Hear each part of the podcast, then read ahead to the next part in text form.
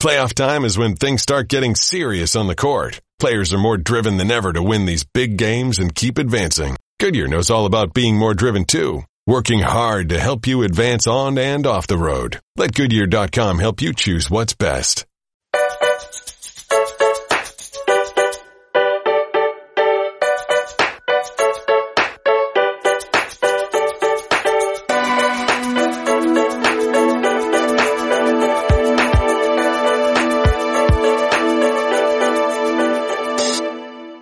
It's Monday on the Hoop Collective. I'm Andrew Hahn. There's no Cassidy Hubberth. There's no Chinea Agumake. There's no Ramona Shelburne. They're all on assignment. So I grabbed the people that aren't on assignment, the lazy guys. Uh, in Panic City, U S A, we have Dave McMenamin. Hello, hello. In Panic City, U S A, we have Kevin Pelton. Hey. And sitting pretty in Oklahoma City, we have Royce Young. Man, look at you just dropping the bars right there. Sitting pretty in Oklahoma City. Is that uh, a Blake Shelton song? What is that? Who's Blake Shelton? He's a native Oklahoman. Okay.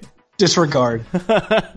Dave, uh, let's start with you. Um, give us, give us the scene from Cleveland. What's going on over there? Oh, man. Fans are losing their mind. They want Ty Lue fired. They think LeBron is going to leave before the series, series is even over. I think they think he's going to end up on the Sixers playing in the second round or something like that. Um, but like, honestly, like in, in, they want everyone benched. Jeff Green's never allowed to wear a Cavs uniform again. Um, Tristan Thompson needs to go find another profession. Um, you know, it, it's, it's come to be expected with this team because they have such highs and lows. Uh, I think the fan base aren't used to feeling even keeled as, as LeBron's trying to, uh, you know, put out there for everyone to latch onto.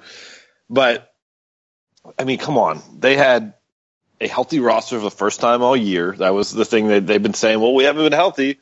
Okay, you're healthy, you got embarrassed. They have the oldest roster in the playoffs, yep. But they had three days off their legs leading into Sunday. Looked terrible. They're playing at home. Looked terrible. So like any like excuse that you could say or that you're gonna convince yourself going into this playoff run where these are reasons why they're going to be okay. They basically dismissed in the first, you know, six minutes of the first quarter when they fell down twenty-five to eight. And, um, you know, it, it's discouraging for a reason.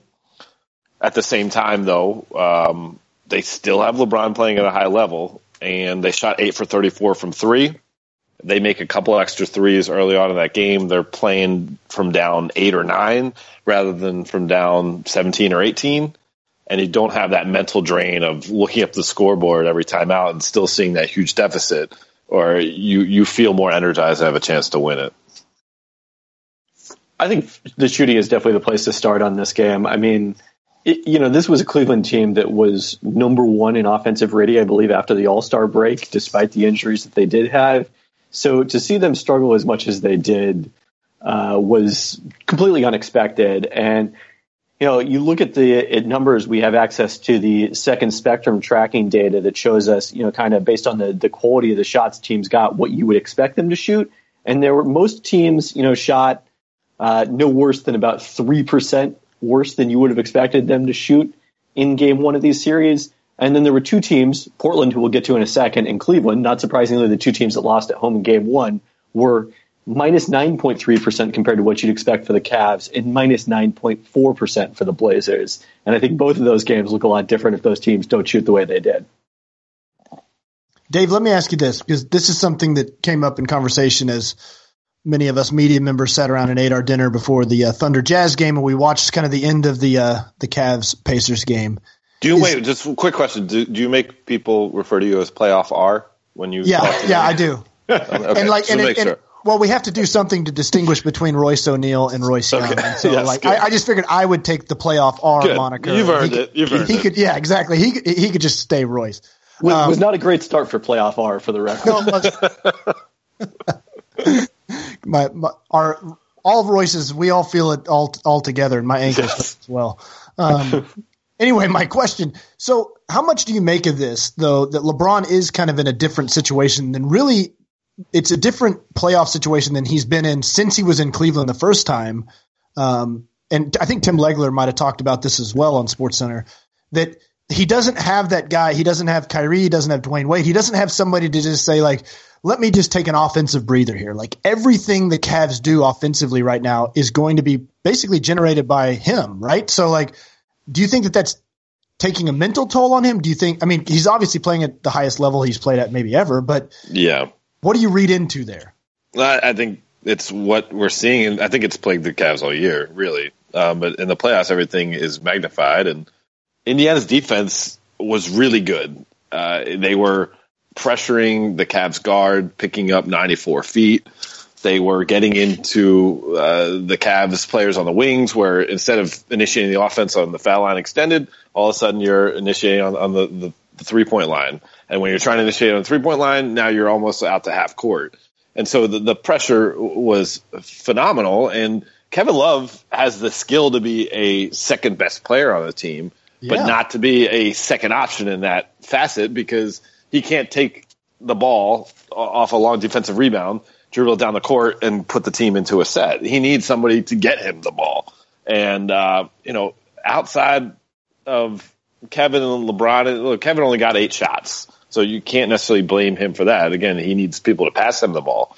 Uh, J R. Smith played okay. Uh, Larry Nance Junior provided a little bit of a spark off the bench, but but no one else showed up.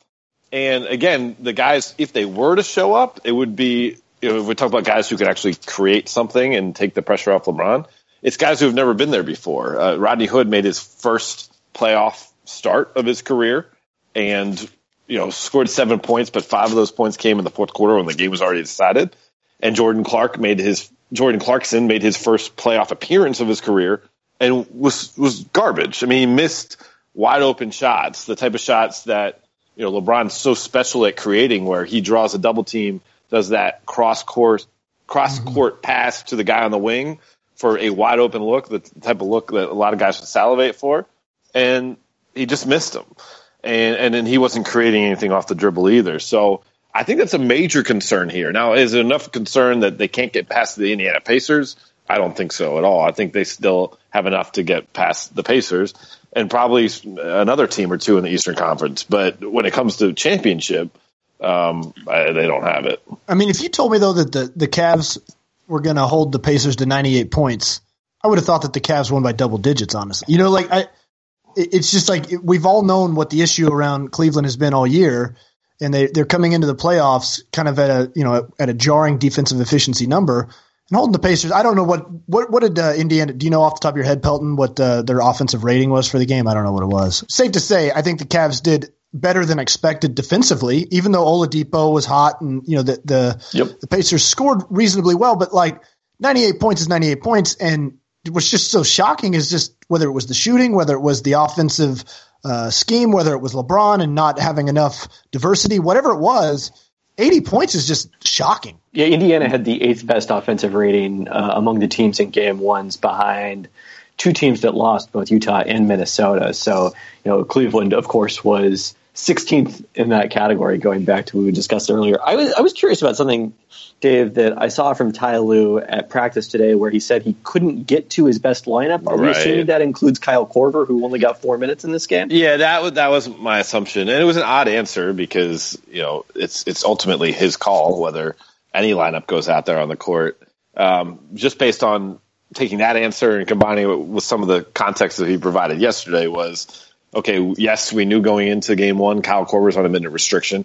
It probably wasn't four minutes. Um, yeah. Last time, last time he revealed what the minute restriction was, it was eighteen for Kyle when they had that loss in Philadelphia. When Kyle didn't play down the stretch, he went with Jetty Osman because Kyle had already reached the minute res- restriction. Um, but uh, Ty Lue thought that our best chance of winning was to go with a quicker lineup, and that's not Kyle Korver's strength. A, a quicker lineup that can, can play both sides. And the, the lineup that got the Cavs back into it was LeBron, J R, uh, Jordan Clarkson, Larry Nance, and Kevin Love on the court at the same time. So I, I can buy that, um, but it, it begs the question of when will he get to that lineup? Um, and will he feel so pressured or, or so reactionary to what happened in game one to perhaps want to change the starting lineup so you get Kyle Korver in there? I mean, he gambled, or I guess tested the waters a little bit with Kyle Korver earlier in the year at the starting shooting guard, and he played well. He averaged about seventeen and a half points per game, really high efficiency numbers. But then he dealt with the death of his younger brother, and then the foot injury, and and uh, Ty and the Cavs haven't been able to get back to it. Um, they're, but the thing, the tough part here is that, you know, the, the, the best lineup that, that Ty loved late in the year was involving Jeff Green, and Jeff Green was the biggest albatross for the Cavs in, in game one too. So there, there's not a lot of things that the Cavs can hang their hats on right now, other than having LeBron James, and I think that's why. The, all the talk of, you know, the sky is falling has a little bit of credence to it, because you just look at the rest of this roster and you say, what do you expect Ty Lue to do? Like, if you had the clipboard, what would you do? And and there's no, like, clear-cut answer. I mean, yeah, I think the, the biggest concern about this game is you had to go get LeBron James forty-four minutes in game one of the playoffs and still didn't win. Like, at some point, this mileage is going to add up, you would assume.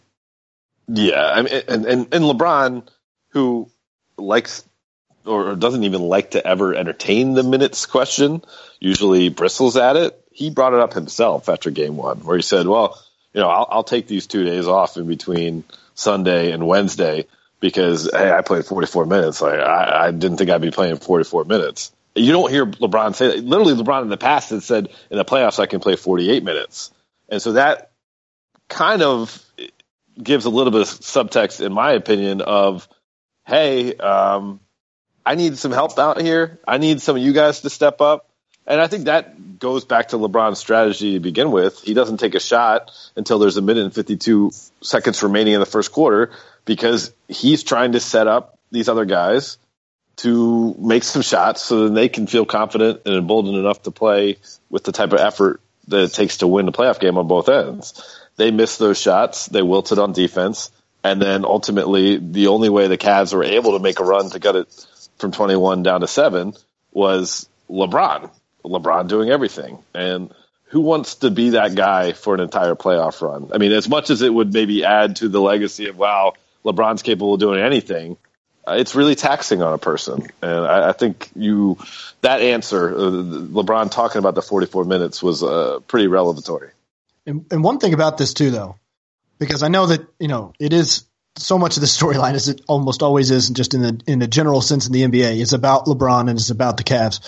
But like just to, just from me watching Victor Oladipo in the opening round against the Houston Rockets last year, and the Victor Oladipo that showed up in game one, that guy has clearly been a different player all season long. And you can draw your own conclusions, whatever you want to you want to do. If you want to, if you want to, like, you know, be a take artist and you want to jump out there, make it, it's be- make it because about it's Russ. Because somehow it's about Russell, right? Or it might be about the fact that Oladipo transformed his body and committed himself in a way that he never had been before. It's like people also forget, Dave, like that Victor Oladipo played in Orlando. They think that like last year was his only year in the N B A, the one with Westbrook. Anyway. right, um, right. It was probably Clearly, the only year they ever saw him play. Yeah, exactly.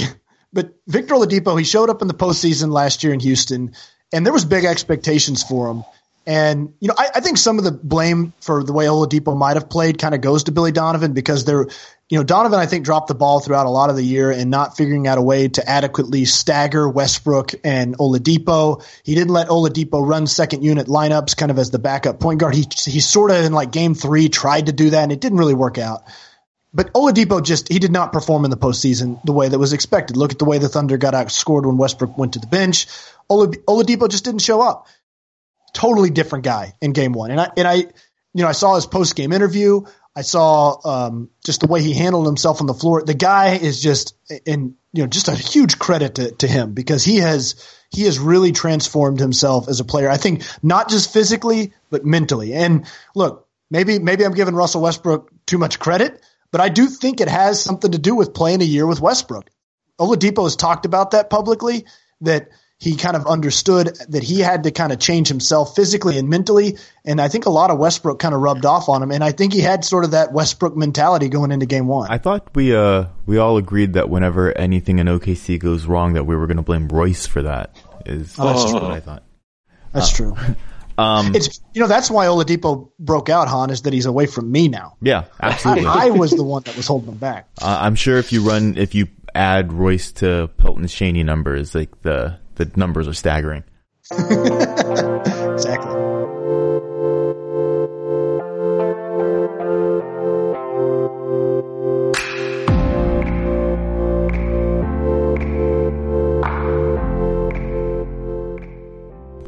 I don't want to spend a lot of time on this.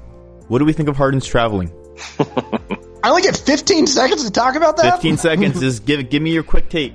Distill it down to the hottest volcanic molten lava take and just shoot it out there. And we'll move on. James Harden is literally destroying professional sports. How do we follow that up? Look, I'm sick of people saying that anything you have to slow down and rewind seven times to see that he's traveling, that it's obviously traveling. If you can't see it in real time, the referees don't get that benefit when they're calling the game. If you can't see it in real time, it's not obvious. It's not as obvious as Robert Covington in game one, but it's obvious. I mean, we, there needs to be some standard here. He's created – listen, I was a Sixers fan growing up. Iverson was called for having an illegal crossover for palming the ball, and they had to change the rules of that. This hop step thing is outside the rules. They got to they got to crack down on it. It's a travel, okay? It's a travel, and I know I understand the gather rules. I, uh, but he changes his even if you if even if you want to accept the fact that, like, okay, he's gathering, he gets, but he changes pivot feet. I mean, that that's what happens here. So, like, he basically goes from his right foot to his left foot to his right foot to his left foot. So, like, if if a post player did that, it's an automatic travel.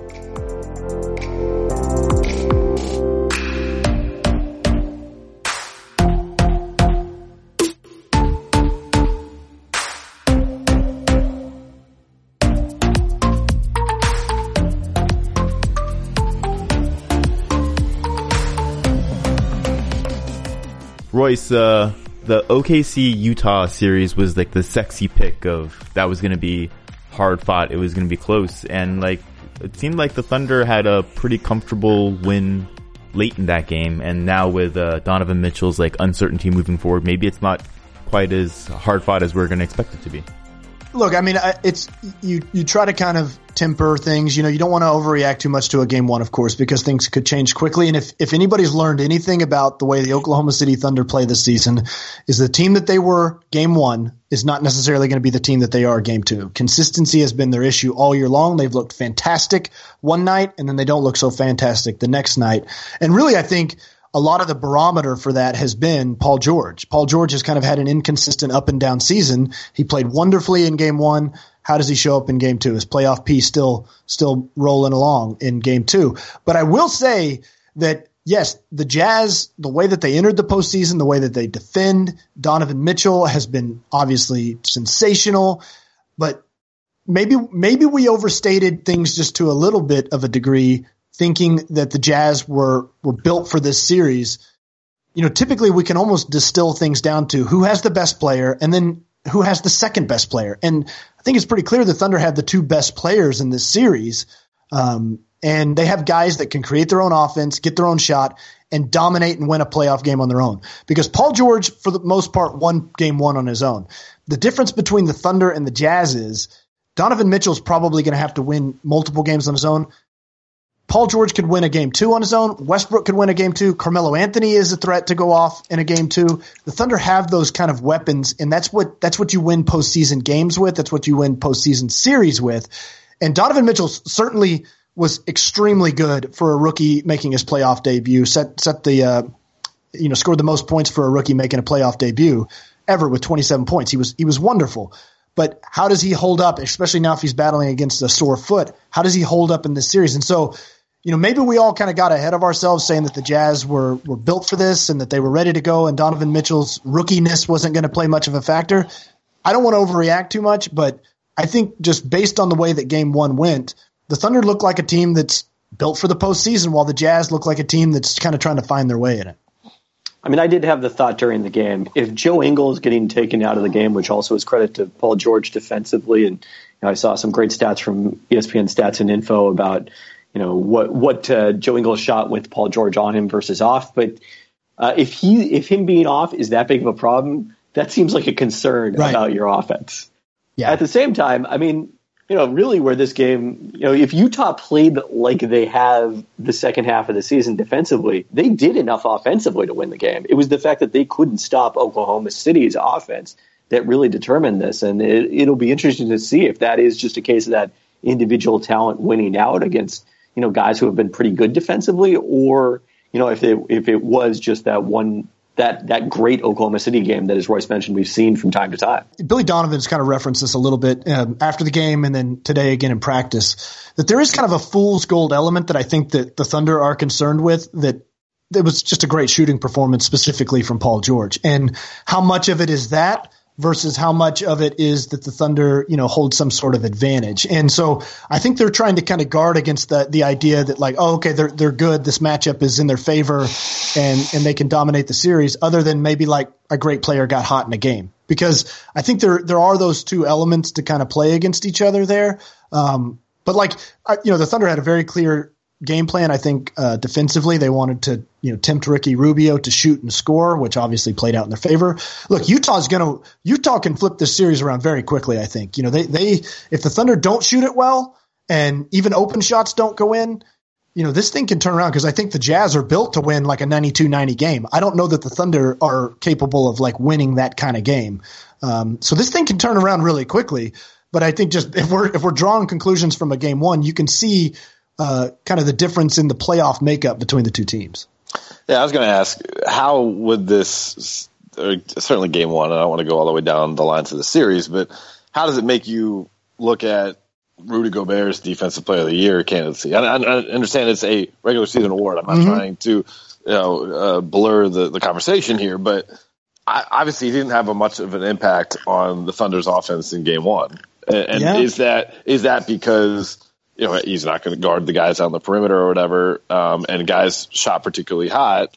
Or is it that, you know, the, the way the Thunder play, it doesn't affect them quite as much? Go- that's Gobert's- a good question, Dave. That That's an interesting way to think about it. You know, I mean, look, full disclosure, Gobert got my Defensive Player of the Year vote. And Mine, like, too. I mean, it's hard to ignore those numbers. It's hard to ignore the fact that Jazz are the best defensive team in the in the league throughout the season, especially with Gobert healthy. But you know, Paul George said this the other day, Dave, and I thought it was really telling, that he kind of said, like, look, we're going to have to play in the mid-range, but the, the thing is, is we're going to have to be decisive about it. We're, we, you know, and I think that that's kind of the element that Gobert brings uh, to an opposing offense, is he can kind of, you, you know what you're supposed to do. You know, you know you're supposed to generate threes and get in the deep paint and score at the rim, right? And that's what yeah. teams are conditioning themselves to do, and they kind of battle against this idea of shooting in the mid-range. And the Thunder have good mid-range shooters, but they're, you know, every team has tried to kind of build a, a system where you don't really rely on those, but the Jazz basically dare you to do it, and Gobert is as good at anybody as protecting the rim. So George was kind of like, you know, if you can just be decisive and not second guess and step into these shots and take them with confidence, really what, what that comes down to is the Jazz defense suddenly isn't that good anymore. You know, it's like if you're knocking right. down the, if you're knocking down the shots that they're giving you, like, you know, either, and I think that Utah made a subtle adjustment kind of in the second half where Gobert started trapping a little bit more, and they brought him out because, you know, they basically were watching a team knock down and just kind of kill him with jumpers. You know, right. The Thunder scored thirty-two points in the paint, which is not a lot, um, but they didn't need to score him there. So, you know, Westbrook often – Westbrook is is a guy that can play in mid-range in the mid-range a lot, and, and he can shoot you out of games. And I kind of saw it that way, Dave, that like – I felt like this – a lot of people talk matchups. I thought the, the interesting matchup was Westbrook versus Gobert. How does Westbrook read the pick and roll? How does he read Gobert and drop coverage? How does he handle that? And, and basically, how well does he shoot his mid-range jumper? And if he shoots it really well, I think the Thunder are going to win the series. And I think if you're the Jazz, you could probably live with that Westbrook stat line from game one. I mean, it was ultimately yeah. twenty-nine points on twenty-nine shooting possessions. He only scored two baskets in the paint. So I, I think that was good enough to win. It's just – you know, sometimes the, a big part of the debate about Defensive Player of the Year and all defensive teams is like, how much credit do you give players if their team, if opponents shoot threes worse when they're on the court versus on the bench? And I've been very skeptical of the fact that individual players have much control over that. And I think we saw it there where, you know, Gobert often allows the Jazz to stay home on shooters and take away three-point attempts. But once that shot goes up and it's Paul George, you know, shooting even over a, con- a contested shot over someone who's much smaller than him, you just don't have that much control over whether the shot goes in or out. That's an interesting way to look at it for sure. Yeah. The other the other matchup I thought was important in this series that is probably worthy. Royce alluded to when we were talking about the Pacers series, actually, the Pacers game, is what happens when Westbrook is on the bench. Because the mm-hmm. Thunder were minus one with Westbrook on the court in this game. And last year, if that happens, they lose by double digits. Yeah. Right.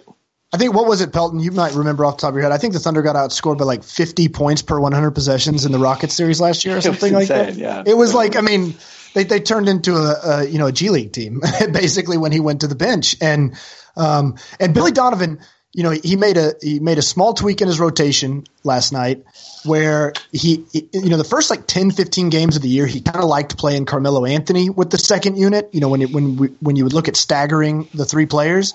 And then he went away from that. And everybody kind of – there was kind of reasons for it, you thought. Maybe it's like, well, you didn't really want to feed into Melo's inhibitions of like, you know, it was like you put him out there with four guys that like look like New York Knicks players that he felt like, oh, okay, I can be, you know, New York Melo again. I can, uh, you know, hit me in the post and let me jab step a little bit. And like those were the habits they were trying to break from Carmelo. So like I think that, that may be why Billy kind of went away from that.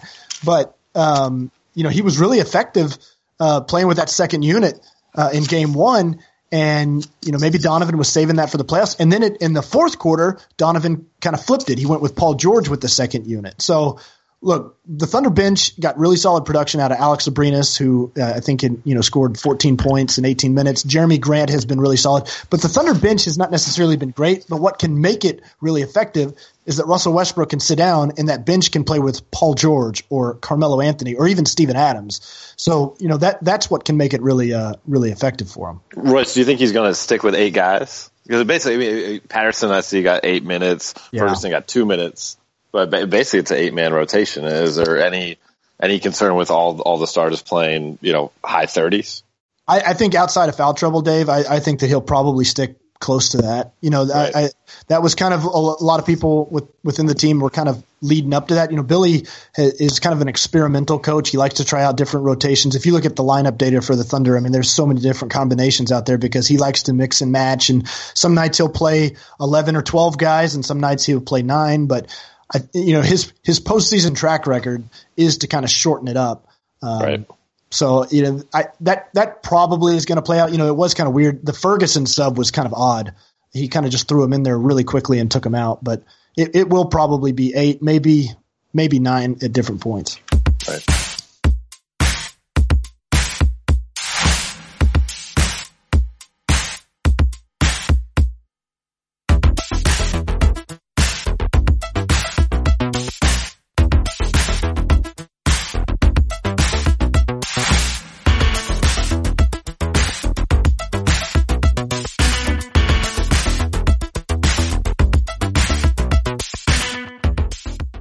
Um, I don't want to spend a lot of time on this either, so we'll do another fifteen seconds. We'll go like K P, Dave, Royce. How about for this one? Uh, is Giannis getting respect in the playoffs? Did he get hosed on that sixth foul? I, I don't have a strong take on that one in particular. I mean, Wait, I think what? that he also, yeah, yeah, sorry. I'm not prepared like I was with the Harden travel take. That's like, uh, that's like first rule of Fight Club. You cannot not have a take. I mean, I feel like he gets the benefit sometimes on maybe he, he goes three steps sometimes every once in a while. So, I, you know, you, you, give, you give and you get. Cosmic balance playing out there. Uh, scorching hot take, uh, even beyond him fouling out of the game, you got to win. If the Celtics don't have Hayward and the Celtics don't have Kyrie Irving, and you have a chance to have your team steal a game on the road, you know, whether the, the fouls were against you or not, uh, I wanted more of a killer instinct. Well, maybe uh, play him at center before the last five minutes of regulation yeah. when they immediately go on a huge run to tie the game. Come on, Joe Prunty. I actually think Giannis did foul. I think he grabbed his arm, but like, I mean, I I never really buy into the whole respect thing. Like, you're a star, you get the respect. I hate to see a player foul out like that. I mean, there's no doubt about it. I hate to see a star player foul out in a big moment. Um, that's just always kind of a bummer for the game. But like, I, I prefer not to see preferential treatment for stars personally. I think a foul is a foul, and like, I think the game is better off if you just like call it uh, square across the board. But um, anyway, that's that is that is like the most lukewarm take of all time. Yeah, it's not great. It's not great. I just like fairness in sports.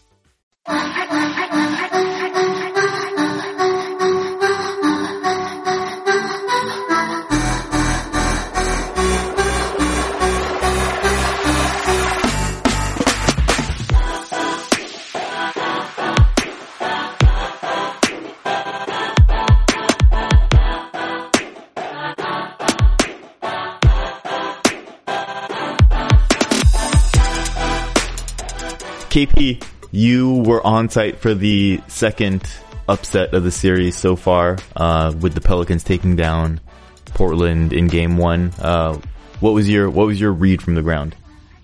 Yeah, so after the game, I thought that it was kind of dismissive maybe of the Blazers to say that they just missed good shots. But as I mentioned earlier, you look at the shot tracking data, and it backed up what they were saying. Uh, Damian Lillard and C J McCollum, or I guess Lillard more so than McCollum, did get difficult shots because of the way that New Orleans was committing two players to the ball handler in the pick and roll and, and basically daring either Yusuf Nurkic as the roll man or Portland shooters on the weak side to beat them out of that instead of letting Lillard get, you know, the kind of looks that he is normally feasted on. But then the three-pointers that the, their role players did get were so wide open that it, it kind of ended up evening out in the end. And I, I do think they'll shoot better. Uh, one interesting wild card, Maurice Harkless, who's been out the last three weeks here after knee surgery.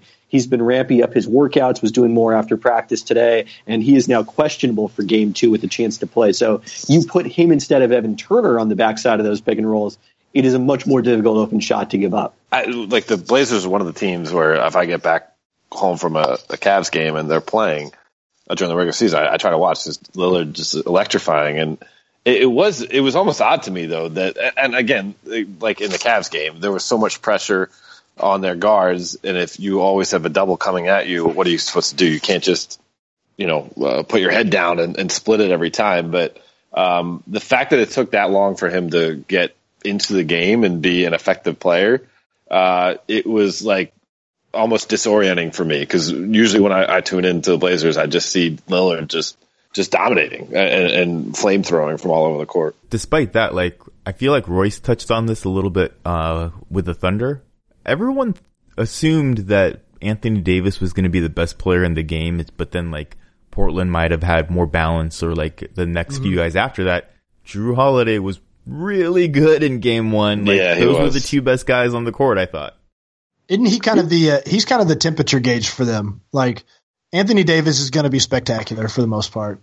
And if and if it, if Drew Holiday can literally like legitimately step up to feel like he is a complimentary player to Anthony Davis, the Pelicans suddenly go become a pretty good team. They're pretty balanced. I mean, they've got pretty good spacing with Miritich, and Etuan Moore can be good at times, and he, he can he can fill it up a little bit. Ian Clark was really good in the game. Hit hit, hit I don't know what he had, ten or twelve points or something like that. Yeah, that clutch three, that's, big time yeah, clutch three. That's um, Blazer killer. Ian Clark. Is he? See, that's, you always need one of those. Um, I mean, they've got some. They're not deep. They're not like overly talented. They are very clearly, you know, the Anthony Davis show. But when you know Drew Holiday is, he's first team all defense in my mind. He's had a spectacular season on that end of the floor, and he he can really he, he is uh, he's kind of hot and cold offensively. Some nights you can kind of look at his box score, watch him play a game, and you're like, I don't know, three of eleven shooting for nine points. He wasn't very good. But in game one, I mean, he was fantastic on both ends. And if, if that's the kind of player that can complement Anthony Davis, then the Bla- then the Blazers might actually have a problem here. Because, look, Anthony Davis is the best player in the series. There's no doubt in my mind.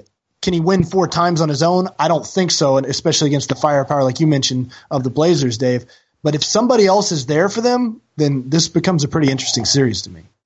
I was surprised, by the way, that Every uh, every person who was asked to pick for E S P N before the series picked the Blazers. I mean, these teams were one game apart in the standings. I think the Blazers were the better team in the regular season, and obviously home court is a big advantage, but now you've lost that. So uh, I think this may have now accelerated above Thunder Jazz is the most interesting first-round series. Do you think it's like just an inherent skepticism? I don't know, not skepticism. That's not, that's the wrong word, but like – I don't even want to say a lack of respect for Anthony Davis, because we all acknowledge that he's an amazing player, one of the you know top five or six in the in the league. But it does seem like we don't give him the same type of benefit of the doubt to say like he could win a playoff series in the same way yeah. that we do with some other guys.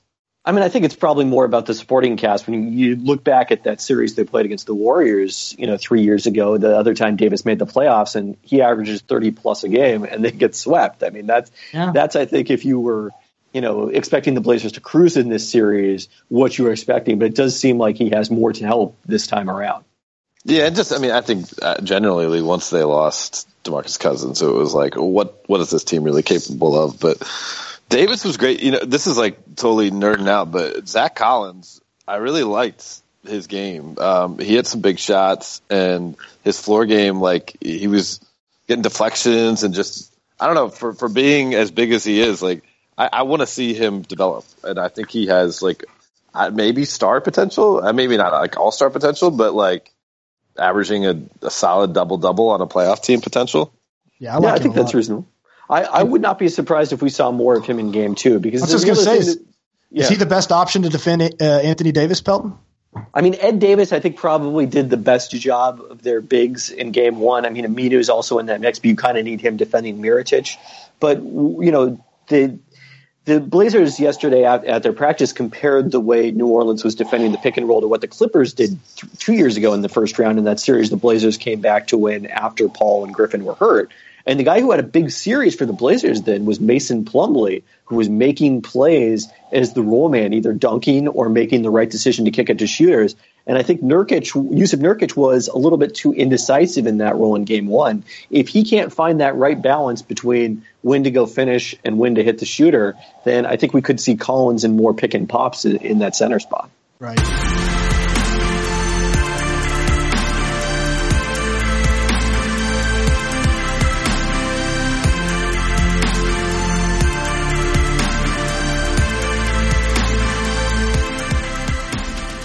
Let's end on this.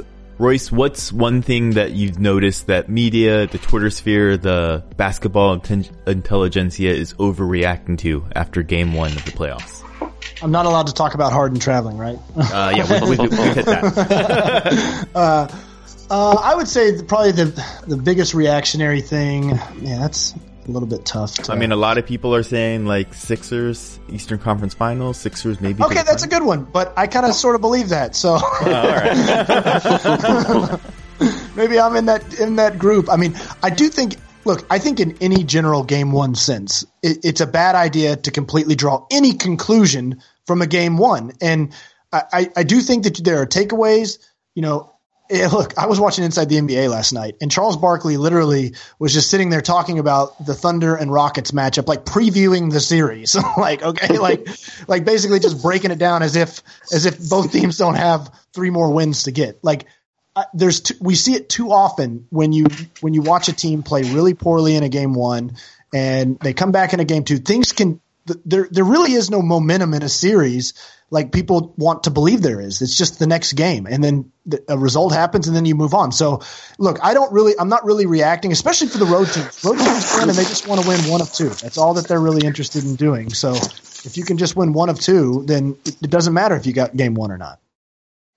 Sorry, I just sneezed and couldn't hit the mute button on time. Uh, but bless you, Dave. I thought, I thought that was a, I thought that was a, an acceptable. I was trying to, I was trying to cover cover the sneeze slash hit the mute button.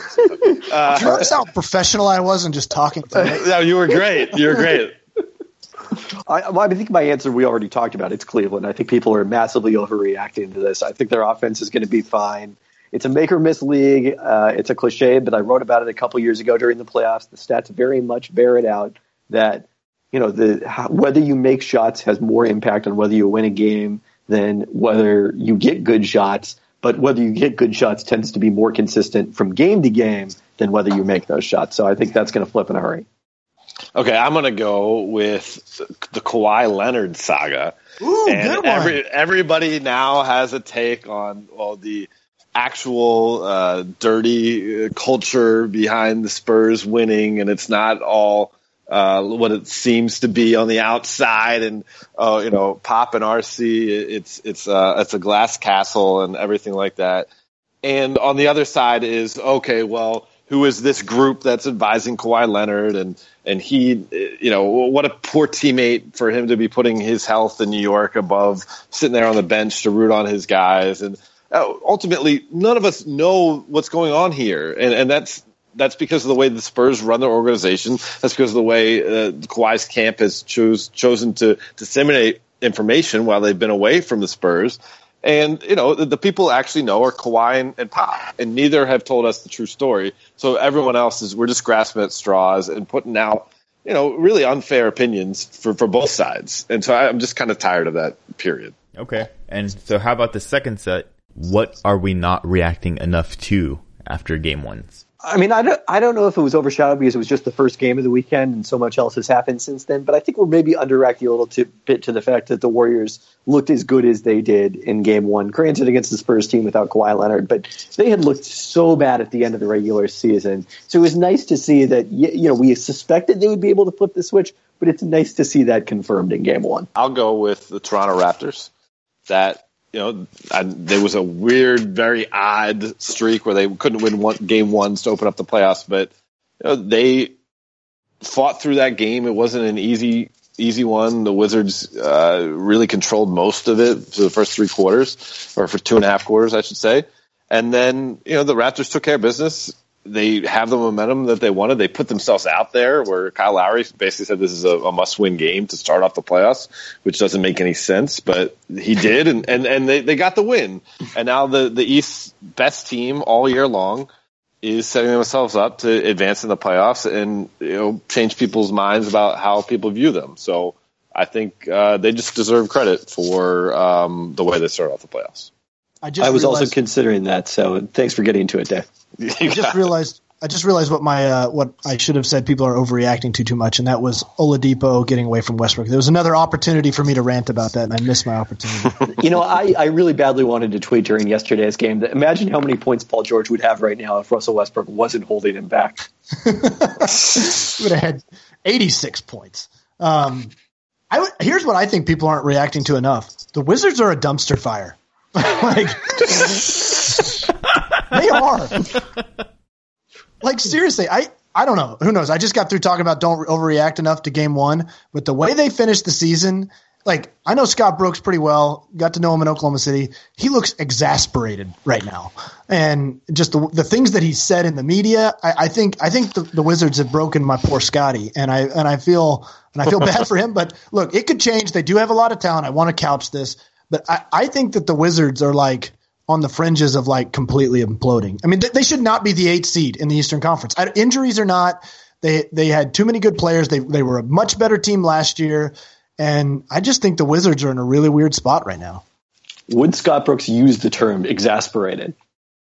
He would say he would say frustrated because that's his go-to word is combined flustered and frustrated, which always was my biggest pet peeve in the world with Scott Brooks is that he constantly said frustrated. And here's the crazy thing about that is is Billy Donovan comes to town and he also says frustrated. So I feel like it's this huge conspiracy that Sam Presti and the front office have come up with just to torture me. You sound pretty frustrated about it. I'm pretty flustered. When you when he when you call him my Scotty, what does he call you in return? He calls me playoff R. Playoff R. There you go. Excellent. Why Why is it playoff P and not playoff P G? Can someone explain this to me? Because he named himself. That's just, I guess, what you do. You just name yourself.